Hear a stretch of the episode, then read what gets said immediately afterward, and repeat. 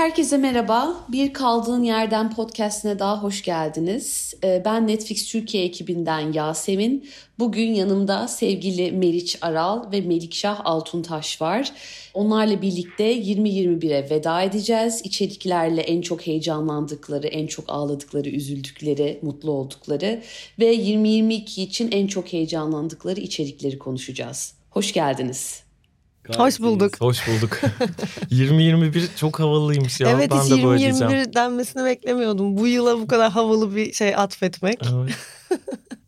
Yani bir yandan da 2020 ve 2021 birbirine o kadar çok geçti ki iç içe. Hiçbirini hatırlamıyorum bir yandan da. Yani Covid mevzularından, ama en azından güzel şeyler izledik diye düşünüyorum. O yüzden birazcık onlardan bahsetmek en azından heyecan verir. Ne dersiniz? Süper olur valla. Yani bu yıl özellikle güzel şeyler izledik. Geçen yıl biraz böyle kim vurduya giden bir yıl oldu. Yani tüm dünya için bence. Gerçekten öyle oldu ya. Çünkü yani hem yönetmenler de yapımcılar da haklı olarak ellerindeki filmleri, işleri çıkıp çıkmamakta kararsız kaldılar. Özellikle film sektöründe. Filmler bayağı bir güme gitti. Kaldı. Mesela bu yıl 2021 filmi olup 2019'da aslında full paket olan çok fazla film izledik filan.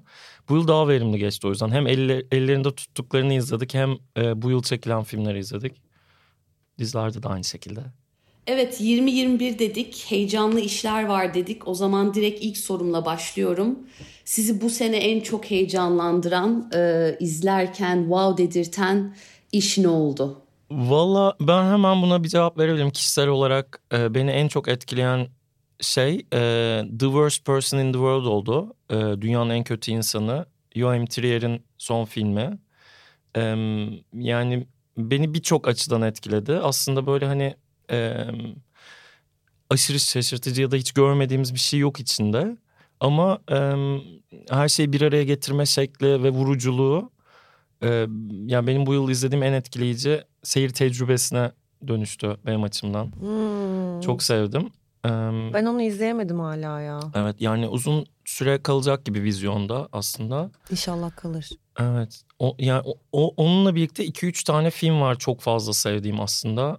Böyle Cannes, Berlin, Venedik filmleri çok iyiydi bence bu yıl. Yani bu yılki 3 seçki de çok iyiydi. Zaten bütün yönetmenler de ellerinde tuttuğu ne var ne yok hepsini saldılar ortalığa. Titan da harikaydı. Titan da, evet, ben de çok sevdim.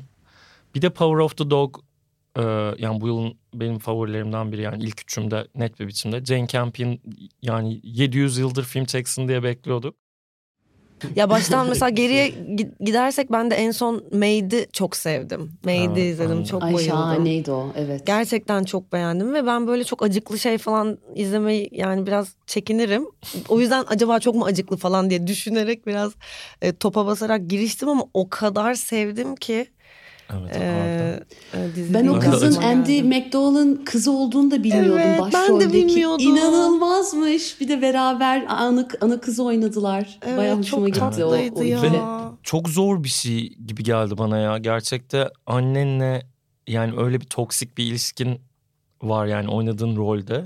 Çok zorlayıcı bence. Yani onların ne kadarını kastederek, ne kadar profesyonel bir tavırla oynandığını falan sürekli düşündüm. Bence mutlaka ama işlerine yaramıştır. Yani belki işi bu kadar sıcak hale getiren şeylerden biri de belki odur. Evet. Çünkü gerçekten onu yaşıyorsun. Hele yani bilmiyorum, kadınlar için belki hani bu anne kız olayı beni hep çok etkiler ve böyle severim izlemeyi.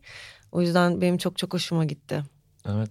Ya duygusal bir terörist gibi ya, çünkü Andy McDowell'ın karakteri bir yandan da hani böyle şey tam terörist, çok iyi. Tam böyle teslimiyet hissine kapıldığın anda seni şey yapan, ısıran bir karakter. Evet, bir de kız da yani kız asıl onun annesi gibi yani o çocuk anne kalmış, annesi çocuk kalmış, o yüzden hep ona annelik eden bir kız çocuğu var yani. Evet. Evlat olarak o zor. Bir de dünyanın bugün içinden geçtiği süreçte de hani erkek ve kadın ilişkileri üzerine kurulu yani o klasik aile yapısının ya da işte o ilişkiler içindeki terör ortamının da nasıl dönüştürülebileceğine dair aşırı umut veren bir tarafı var. Muhteşem, kesin. Bence hani tüm o melodram türünün bütün iyi taraflarını çalıştırırken ve bizi her defasında hüzünlendirirken bir yandan inanılmaz güçlendiren bir tarafı da var. Yani ben mesela bazı sahnelerde, bazı bölümlerde ağlarken şeyi düşündüm. Ben şu an neye ağlıyorum aslında, tam olarak iyi bir şey olduğu için ağlıyorum gibi bir his. Bir de çok güzel de kurgulamışlar yani müzik kullanımı, yani soundtrack'i muhteşem, o müziklerin sahnelerle geçişi ve çok o atmosferi desteklemesi. Rejinin buna uygun kurgulanmış olması falan, yani hepsi paket olarak bence harika yani o anlamda. Bir de bayağı metanetli de bir iş bence, hani şey de değil, böyle duygusal olarak izleyicisini sömürme meraklısı bir iş de değil. Evet. Ki yapabilecekken yapmıyor. Çok realistik sahneler var yani, hani şey aşırı dramatize edilmemiş bence. O bahsettiğin o toplumsal olayları da gayet gerçekçi bir şekilde yansıtmış gibi geldi bana da. Melikşah, Power of the Dog'dan bahsettin, ne dersin, bir Oscar görür müyüz? %100 bence. Oo, ya Benedict Cumberbatch'e zaten deli gibi bir kampanya yapıyor Netflix gördüğüm kadarıyla dünyada da. Benedict Cumberbatch çok böyle bu yıl favorilerden biri gibi görünüyor. Arkadaşlar film bu arada gerçekten çok iyi. Her şeyiyle çok iyi. Ve yine mesela Maid'de bahsettiğimiz ya da işte izlerken hissettiğimiz o toksik maskülenite hakkında bir destan gibi. Yani epik bir destan gibi ve hep bu mesela bazı westernler için söylenir, yeni nesil westernler için işte western'i ters yüz etme kavramı. Tamamen ters yüz etmiyor. Yani garip bir maşist bir hissi de var filmin ama böyle o maşizmin dikenlerini anlatan bir tarafı olduğu için ben neler diyorum ya. Bu mikrofon, bu düzenek bize acayip bir şey geldi. Evet geldi. Yani dinleyenler kusura bakmasın ama inanılmaz şekilde havaya girmiş durumda. Çok iyi bir kayıt teknolojisiyle karşı karşıyayım. Burada şu an seni alkışlayabilirdik bile. Düşün. Lütfen bir alkış rica edeceğim. Bir de şöyle bir sorun var. Bu sene prodüksiyon tasarımıyla öne çıkan çok fazla yapım oldu. Buraya bakınca acayip prodüksiyon dediğiniz yerli ve yabancı yapımlar neler? Buyurun Meriç. Yani ilk aklıma gelen şey Kulüp oldu açıkçası. Yani bayıldım. Muazzam buldum. Ya çok ilham verici. Şu açıdan da çok ilham verici buldum. Demin de Kulüp'ten bahsedecektim aslında ama... yani zaten oyuncular harika, yani her şey şaşırtıcı derecede iyi.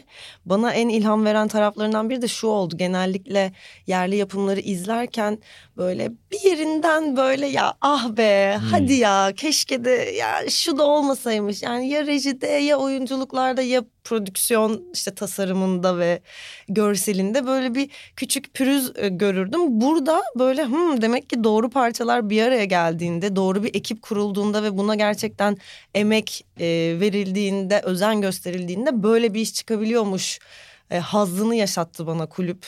O yüzden benim direkt aklıma Kulüp geldi bunu düşününce. Yani bence de aynı şekilde, yani yerli prodüksiyon deyince bile zaten aklıma direkt, yani bu yıl 2021 ve yerli prodüksiyon kelimeleri yan yana Kulübe doğru götürüyor bizi. Hakikaten şey, yani bir işe özenle yaklaşıp hani o işin ruhunu yansıtacak şekilde prodüksiyon tasarımı yapıldığında, ki Türkiye'de tam olarak yerleşmiş bir kavram bile değil şey olarak bence çalışma birimi olarak set içinde. Ekip içinde. O yüzden hani o özen faktörünün devreye girdiğinde işin ruhunu ne kadar başarılı şekilde yansıtabilecek bir prodüksiyon tasarımı yapılacağı hakkında bir minik şey gibi, etüt gibi yani Kulüp o anlamda. Çok başarılı gerçekten. Ve çok zor bir dönemi gerçekçi kılan bir yapısı olan bir iş için. Çok uyumlu çalışılmış belli ki. Yani her bir birim böyle zincirin tüm halkaları böyle çok çok uyumlu çalışmışlar. Evet. Gerçekten bence de öyle. Yani ben kalan 4 bölümü izlemiş talihli izleyicilerden biri olduğumu söyleyebilirim artık herhalde. Çünkü bıktım bunu kendime saklamaktan. Ya çok çok heyecan verici kalan 4 bölüm mesela. Bayıldım ve yani. Prodüksiyon tasarımının esas şov olduğu bazı bölümler de var. Yani öyle bir en azından ufacık bir şey söyleyeyim. Çok heyecan verici bir sahne var mesela benim açımdan.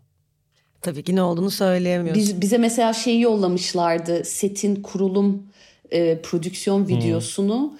Gerçekten muazzam yani. Kaç 15 gündemine kurulmuş filan ve yani her ince detayına kadar düşünülmüş. Gerçekten muazzam bir setti. Peki filmlerden biraz daha devam etmek istiyorum. Power of the Dog'dan bahsettik ama bayağı güzel filmlerimiz geldi ve gelmeye devam ediyor. Örneğin Don't Look Up gelecek. Red Notice belki izlemişsinizdir. İzledim. Süper. Evet, onun izledim. Dışında bu Paolo'nun filmi Hand of the God. Onu çok merak ediyorum. Onu da birlikte izledik ya sinemada. Film ekiminde izledik. İzledik biz, evet. Doğru. Film ekiminde. Film ekiminde izleyen şanslı izleyiciler. Evet, doğru. Ya Sorrentino benim en sevdiğim, yani 10 yönetmenden biri bence. Aşırı seviyorum. Yani çok seviyorum gerçekten. Bir de böyle çok işte gösterişçi bulanlar var. Sorrentino'nun dünyasını işte. Ben severim. Çok büyük bulanlar var falan. Ben de çok severim. Ben zaten gösterişçi sinemada severim. Açıkçası ne yalan söyleyeyim. Hani hafiften böyle bir işte göz banyosu izlemeyi severim. Sorrentino da bunu mükemmel insani bir yerden yapıyor bence. Hiçbir zaman böyle bir hani tanrı duygusu, tanrısal bir göz gibi bir şey hissetmiyorum ben. O kadar büyük filmler yapmasına rağmen.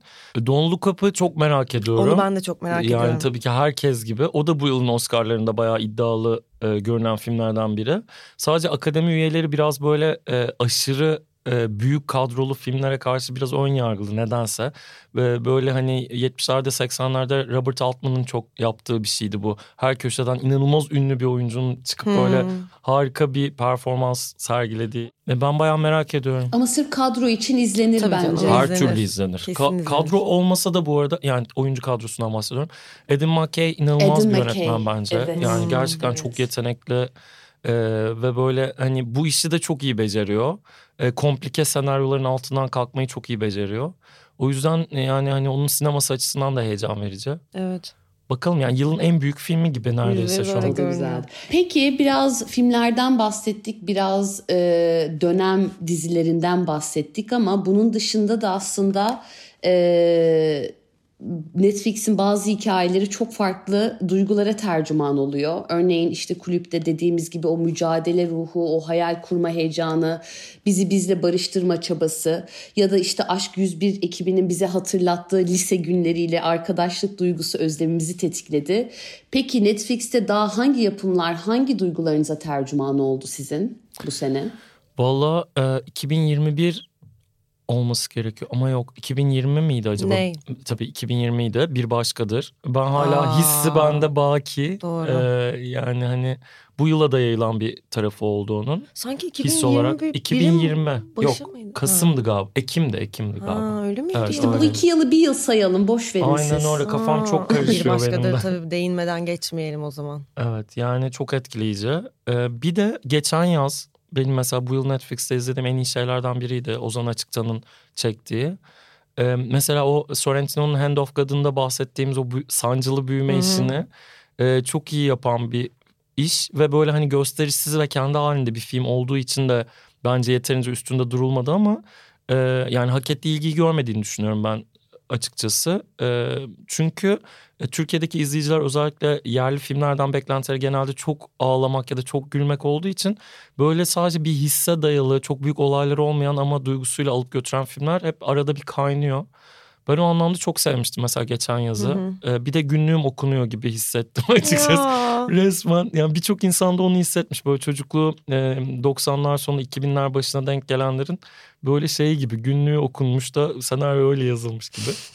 Ben onu da saymak isterim bu yılın işleri arasında. Aynı şeyi hissettim, biliyor musun Melikşah? Yani o film bence bizim özellikle jenerasyonun o yazlıkçılık muhabbeti vardır ya işte, evet. Kalkıp aileyle işte yok Ayvalık, Bodrum neyse gidip bütün yaz ve o yazlıktaki arkadaşlıklar, sonra yeni yıla hazırlanma telaşı, yok üniversite sınavı falan, yani birebir böyle her bir gençlik damarımıza dokunan bir filmdi aslında. %100 katılıyorum. Evet.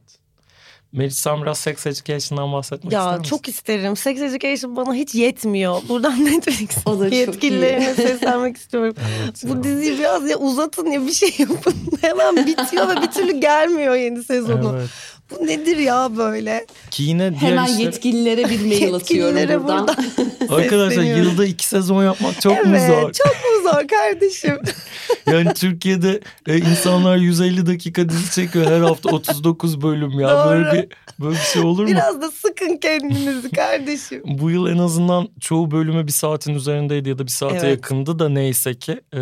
Ama asla kalitesinden ödün vermeyen bir yapım ya. Ya harika muhteşem. Yazılıyor. Evet. Ve böyle hani bugünün gençlik dizisi için daha iyi bir alternatif düşünemiyorum. Yani tam olarak bugünün gençliği üzerine... Ay ne biçim yaşlı gibi konuştum.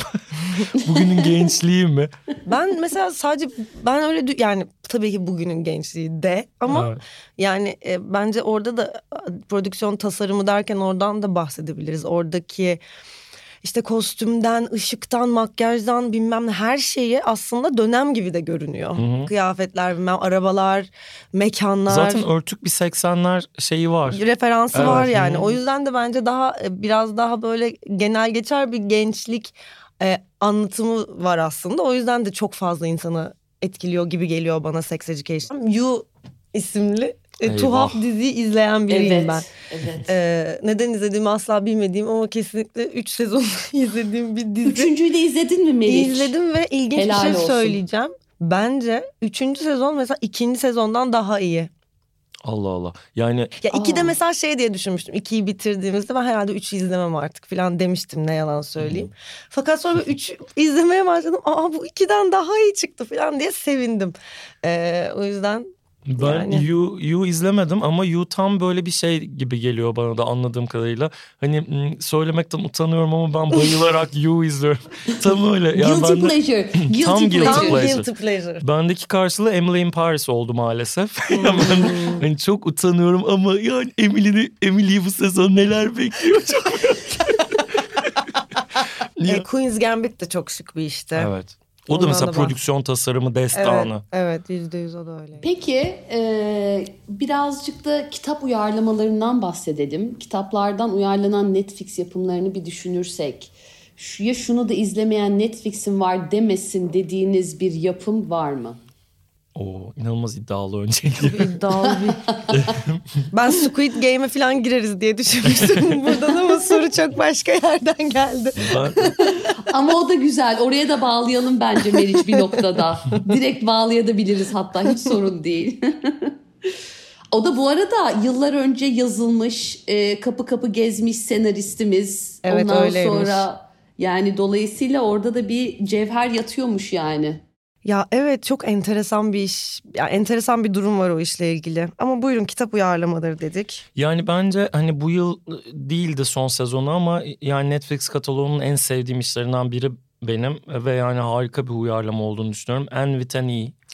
Ya harika bir dizi. Yani müthiş ve harika bir uyarlama. Hani o da mesela Sex Education'daki gibi hani çok klasik bir metni ve inanılmaz eski bir metni bugüne ve bugünün gençlik algısına yine dönem içinde uyarlama konusunu inanılmaz iyi beceren bir iş. O yüzden hani hala yolu kesişmemiş olan dinleyenler varsa Envitani'yi öneriyoruz. İzlesin. Kesinlikle evet. Bence de. Kesinlikle katılıyorum. Peki Squid Game dedik. Neden sizce bu kadar insanlar delirdi bu diziye?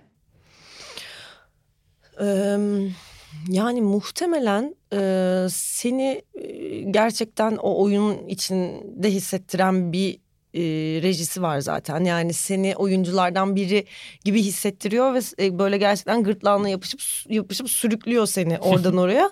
Bir taraftan da hani hep kendini bu vesileyle şey derken buluyorsun. Yani evet, yani gerçekten bu pozisyonda kalsam ben ne yapardım?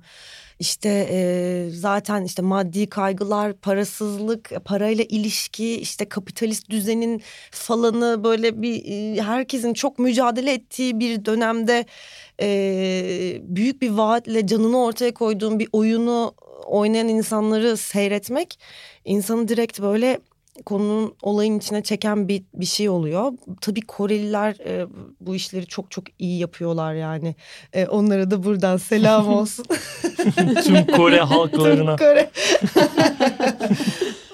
Ondan sonra ben mesela böyle çok tutulacağımı düşünmemiştim. Yani şöyle bir bakar geçerim diye açtım.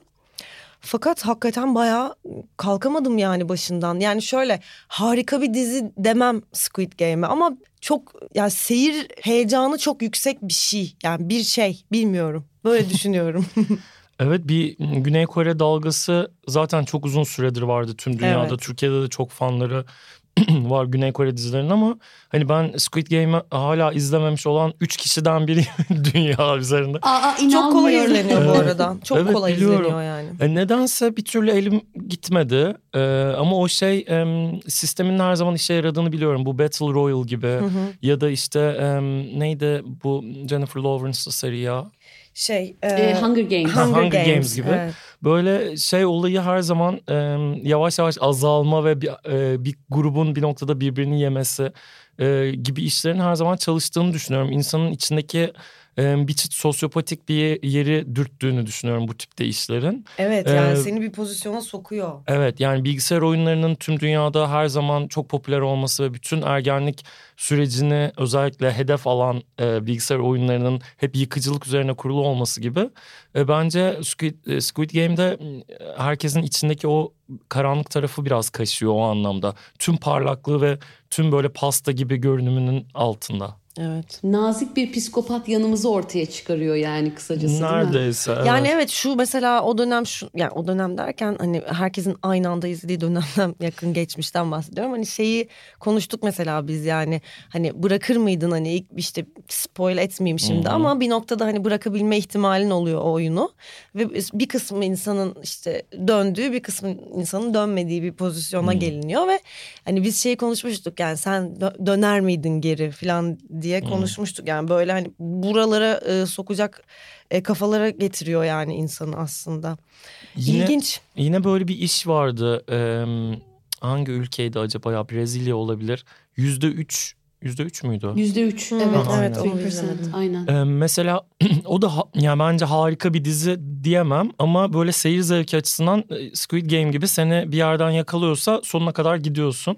Ya sonraki sezonları biraz yani zayıflamıştı benim ilgim diziye karşı ama ilk sezonu böyle biraz küp gibi ya da işte Squid Game gibi, Battle Royale gibi böyle eksilme ve hani bir oyunun içinde kalma. Tabii orada daha sert bir etik mevzu var. Hani Squid Game'deki gibi. Bence bu arada işin tutma nedenlerinden biri de o etik meseleyi sorgulatması. Evet. Senin de dediğin.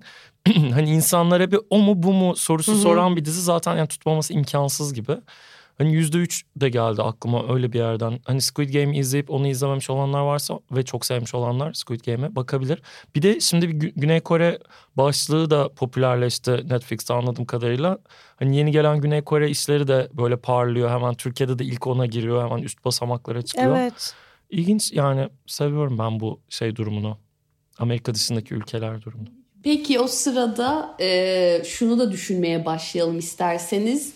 20-21'i kapatırken ikinizin de top 5'i neydi? Filmler ve diziler karışık mı? Tabii her şey. Belgesel, film, dizi, reality. Çok zor bir soru bu. Evet. İzleyiciler için önemli. Evet. Yani Netflix kataloğundan favorilerimi sıraladım gibi. Toparlamam gerekirse yani Power of the Dog yani bu yılın bence en iyi filmlerinden biri. Geçen yılın sonuna yetişti ama Mank hala izlememiş olanlar varsa yani David Fincher'ın aşırı harika bir filmi. Biraz zor bir film ama harika. Maid işte dedik aslında çok tatlıydı. Bu yılın yerli yapımlarından Fatma'yı hiç fena bulmadım ben bu arada. Sende var mı Meriç? Ben de yani Bir Başkadır diyeceğim. Bunu söyledin mi sen Bir Başkadır'a? Yok 2020 diye söylemedim onu. Ha ama o ikisini birleştirmişiz. Evet öyle bir doğru. Bir Başkadır, Kulüp, Maid dediğin gibi. Başka şuradan da bakıyorum bir yandan izlediğimiz şeylere. Sex Education tabii ki. Sex Education bu sezon çok iyiydi. Evet. Crown. Bunlar Netflix'te ilk aklıma gelen. Rick and Morty'nin son sezonunu çok sevdim ben. Özellikle 9. bölüm gözyaşlarımı tutamadığımı buradan itiraf edeyim. O zaman böyle hani overall'da bir şey söyleyeceksek tabii ki BoJack Horseman'ı bir analım ya. Evet. Ya bana sorarsanız Netflix tarihinin gelmiş geçmiş en iyi işi. Evet. En iyi işi yani gerçekten tartışmasız. 20-22 ile ilgili hiç gözünüze çarpan bizim açıkladığımız of şu gelsin de izleyeyim dediğiniz Evet, yani 2022'ye beklediğimiz bir başka konu tabii ki Crown benim için de. Kasım 2022 evet. gibi vicdansız bir tarih açıkladı Netflix. Ne kadar uzak bir tarih. Yani gerçekten çok çok ayıp ama yani büyük bir merakla bekliyorum. Heyecandan yani deliriyorum. Çıldıracağım ben. Yerli yapımlardan çok merak ettiğim işler var benim. Yine böyle eşimizin, dostumuzun çeşitli yerlerinde durduğu işler de var aralarında. Hani biraz bilgi sahibiyim o yüzden bazı işler konusunda ama yani bitmiş halini merakla beklediğim Pera Palas'ta Gece Yarısı var benim. Ben de çok merak ediyorum. Çok merak ediyorum. Emre Şahin de benim bayağı sevdiğim bir yönetmen. Hani bu Rise of the Ottoman mıydı? Orada çıkardığı Rise of the Empires, Ottoman. Ha evet, aynen. Orada çıkardığı işi de çok beğenmiştim. Kurduğu dünyayı merak ediyorum. O bayağı aklımda bir iş. Bir de Sıcak Kafa benim çok merak ettiğim bir iş. Çünkü hani böyle başka bir dünya, bir distopya, hani Türkiye'de bir işte nasıl çalışacak onu çok merak ediyorum. Bir de Uysallar, Onur Sağ'la Hakan Günday ikilisinin yeni işi. Onun da oyuncu kadrosu, işte hani hikayesi falan ilginç geliyor bana. Bu işleri merak ediyorum senin söyledilerin dışında. Bir de tabii çok böyle büyük işler var. İşte Erşan Kuneri gibi, hani muhtemelen Erşan Kuneri'yi çok merak ediyorum ben. Çıktığı dönemde muhtemelen herkesin yani birkaç hafta gidip boyunca konuşacağı bir iş. Ya. Onu da yani izleyeceğiz mecbur. Mecbur. Fotoğraflardan bayağı heyecanlı gözüküyor. Yani onlar o kadar eğlenmiş gözüküyor ki sette. Kesin evet. Bundan yani hani biz de bayağı eğleneceğiz mesajı yani, veriyor oradan. Valla setin içinden bazı aldığım bilgilere dayanarak inanılmaz komik ve eğlenceli bazı şeyler olduğunu biliyorum ben de. Bir de bazı hani Netflix klasikleri var. Crown gibi. İşte Stranger Things'in mesela daha yalnızca 4. sezonu evet, olmuş. Yani inanamıyorum. Çocuklar evlilik çağına geldi. Hala. İnanıyorum resmen. 4. sezon yeni geliyor. Onu da yani bekliyorum birazcık ben açıkçası. 3. sezonda biraz kaybolmuştum itiraf etmek gerekirse. Ben izleyemedim artık bir noktadan sonra. Ben her zaman yani yayınlandığı süre boyunca izledim. Bir ara mesela Dark'ı çok izledim. Ben de Dark'ı yapamadım. Konu takibini yapmaya çalıştım. Sonra bir noktada ben de koptum yani. Evet. Alakası aklıma geldi. Bir de yani guilty pleasure'ım benim birazcık Bridgerton. Yani ne kadar... Benim de Bridgerton'ı unutmuşum evet, ya. Ödül komiteleri tarafından ne kadar onansa da benim nezdimde hala yani bir şanlı. Şeydir. Evet. Shonda Rhimes dizilerinin tamamı gibi bunda da yani sevdiğim söylemekle utanıyorum ki 17 yıllık bir Grey's Anatomy izleyicisi olarak yani sadık. Shonda Rhimes bile izlemeyi bırakmıştır Grey's Anatomy. Yani Gossip Girl seven, dönem işi seven yani tam öyle. İkisinin harika şeyi bence birlikteliği. Kesinlikle öyle. Ben vallahi bayağı keyifle izledim Bridgerton'ı. Evet, çok eğlenceli gerçekten. Ve heyecanla da bekliyorum, ne yalan söyleyeyim. Ozark'ın 4. sezonu var. Yine böyle 2022 bekleme nedenlerinden biri gibi aslında benim. Hani bir de Kulübün son 4 bölümü. Kulübün son 4 bölümünde aynen. Evet. Ocak başı geliyor. O da Ocak'ta geliyor. Bakalım. Evet. Vallahi heyecanlı, güzel şeyler özetlediniz. Peki en heyecanla beklediğim soruya geldi aslında şimdi. Şimdi sona yaklaşırken siz 2022'ye hangi Netflix evreninde hangi Netflix karakteri olarak girmek isterdiniz diye sorsam. Eyvah. Merak ediyorum ne diyeceksiniz. Valla ben öncelikle hangi evrenlerde olmak istemediğimi söylemek isterim. Mesela Stranger Things evreninde mümkünse olmayayım. Ay evet, Squid Game evreninde olmayayım mümkünse. Bir Başkadır evreninde de yani zaten olmak Bir Başkadır istemem. Evreninde gibi bir şey olduğumuz için. Bir daha hani hayallerde de olmayalım ben gibi. Ben reddediyorum Bir Başkadır evreninde olmayı. Ay evet, ilginç bir soru bu ya. Dur çok bakayım. İlginç bir soru. Ben mesela Kraliçenin Sarayı'nda Crown'un... Ben şimdi monarşi güzellemesi de yapmak istemem yani ama... Ne alakası var? Diziden bahsediyoruz. Monarşi güzellemesi mi yapıyoruz? Ben Crown evreninde kraliçenin bir gece uykusunda gizlice saraya giren adam... Ne kadar güzel bir bölümdü o ya. Olağanüstü bir bölüm. Çok güzel bir bölümdü gerçekten. Evet, harika bir bölüm. Oğlan kendisi de zaten çok garip. Yani Crown evreninde tabii ki kim olmak istemez arkadaşlar. Elimizi vicdanımıza koyalım. Koyup da bir söyleyelim.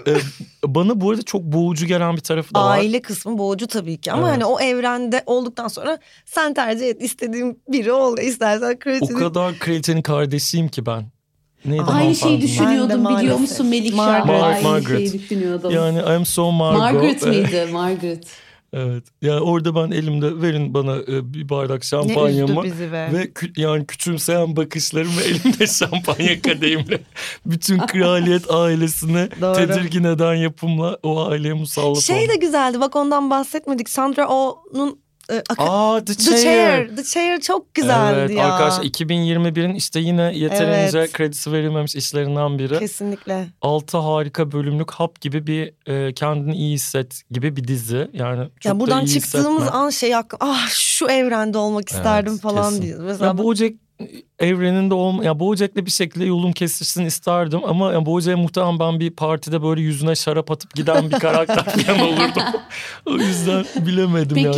Peki Meriç Mordale'da Sex Education evreni mesela. Ay Sex Education gençliğe isterdim. Dönmek. Ben o evreni çok seviyorum. Evet, ben o evreni. Ergenlik, çok hormonlar belki bir yandan da bilemedim şimdi. Yani orada gidip ne bileyim Jemima Kirk de olabilirsin. Ne bileyim işte. Evet. Fark etmez. Ben bu soruyu şöyle anlamıyorum. O evrene girip illa o karakterlerden biri olmak zorunda değiliz. Ben kendi kişiliğimi yaratabilirim o evren. Dolayısıyla Sex Education, Mordale güzel bir yer yani. Kesinlikle. Evet. Yani Otis'le arkadaş olacağım benim kesin mesela o evrene girsem. Evet. Maeve'le ben arkadaş olurum %100. Ay evet ya. Ben Maeve'i çok seviyorum. Ben hepsini çok seviyorum. Ben de hepsini çok seviyorum. Ya Otis'in annesine de bayılıyorum mesela. Gillian Anderson sabaha kadar överim yani. Gillian Anderson ben de sabaha kadar överdim. Gillian ta ki The Crown'a kadar. Yani o olmadı. Ya bu arada polisiye sevenler için ufak bir liste yapalım bence. Mesela Bodyguard vardı. Ay şahane olur. Polisiye kısmı Netflix'e daha güçlenebilir diye düşünüyorum. Ben yedim bitirdim o polisiyeleri. Bitti. Bir ara çok güçlüydü. Yani sonra biraz almaya başladı. Evet Happy Valley falan vardı. Hala var mı emin değilim. Yok artık. Ha işte mesela bir ara böyle bir Britanya polisiyeleri yüklemesi oldu Netflix'e. Evet. O dönem çok güzel bir süreç yaşadık. Evet biz o sürece geri dönsün istiyoruz. Orada şeyi söyleyebilirim. Skandinav böyle Nordik polisiyeleri bayağı iyi. Bu sene The Chestnut Man vardı hatta. Evet, onu izlemedim. Güzel mi? Acaba dandik mi diye düşünüp yaptım. Onu severseniz ona bir başlayın. Onu izledim. Bayağı güzel. Tamam, dark bir de yani. Bayağı dark. Ay, bayılırım yani o tarz bence polisiye. Avrupa işlerinde bayağı ilerleme kat etti Netflix. Özellikle polisiye tarafında. Evet doğru. İnşallah bir yerli polisiye de izleriz. İnşallah. O kadar isterim ki. Evet. İyi yapılmış bir yerli polisiye. Peki programın sonuna doğru dinleyicilerimize vermek istediğiniz bir yeni yıl mesajı alsak. Eskiden bu mesajları vermek biraz daha kolay oluyordu ama son yıllarda çok gerçekçi olamamaya da başladı. Ama yine de ben şunu temenni ediyorum. Beraber yani bütün dünyadaki insanlar olarak zorlandığımız bir süreç yani beraber yaşadığımızı fark ettik aslında bence zorlandığımız süreçleri. Hı-hı. Ve yine yalnız olmadığımızı olabildiğince aklımızda tutarak 2021'den daha iyi bir yıl olmasını diliyorum 2022'nin. Böyle. Evet yani ben de sadece sabır ve dayanışma diyebiliyorum yani. Evet. Bu ikisi yine bize kaldı. Yapacak bir şey yok yani sabredeceğiz ve dayanışmayla hayatta kalacağız gibi hissediyorum. Yani şeyi çok sıklıkla unutuyoruz hayatın akışı içinde tabii ki haklı olarak yani herkesin aşağı yukarı aynı şekilde hissettiğini kimsenin çok iyi hissetmediğini unutuyoruz bazen. Hani birbirimize saldırmak bir çözüm değil yani onu bir kez daha tüm dünya gördü aynı anda. Evet. Ama o saldırgan ruhu da anlıyorum açıkçası ne yalan söyleyeyim yani. Çok fazla kışkırtılıyoruz her şeyle. Ama sabır ve dayanışma diyorum ben yani. Başka aklıma bir çözüm gelmiyor. Kesinlikle. Sağlık. Zaten. Sağlık. Diliyoruz. Zaten. Huzur. Daha ne ölümcül virüslerin başımızdan çekilip gitmesi. Bereket de dileyelim. Bereket diliyoruz. Sevgili Meriç, sevgili Melikşah çok keyifli bir sohbet oldu. Çok teşekkür ediyorum katıldığınız için. Umarım dinleyiciler de bizim kadar keyif almıştır. Bir sonraki yayında görüşmek üzere. Hoşça kalın. Görüşmek üzere. Teşekkürler.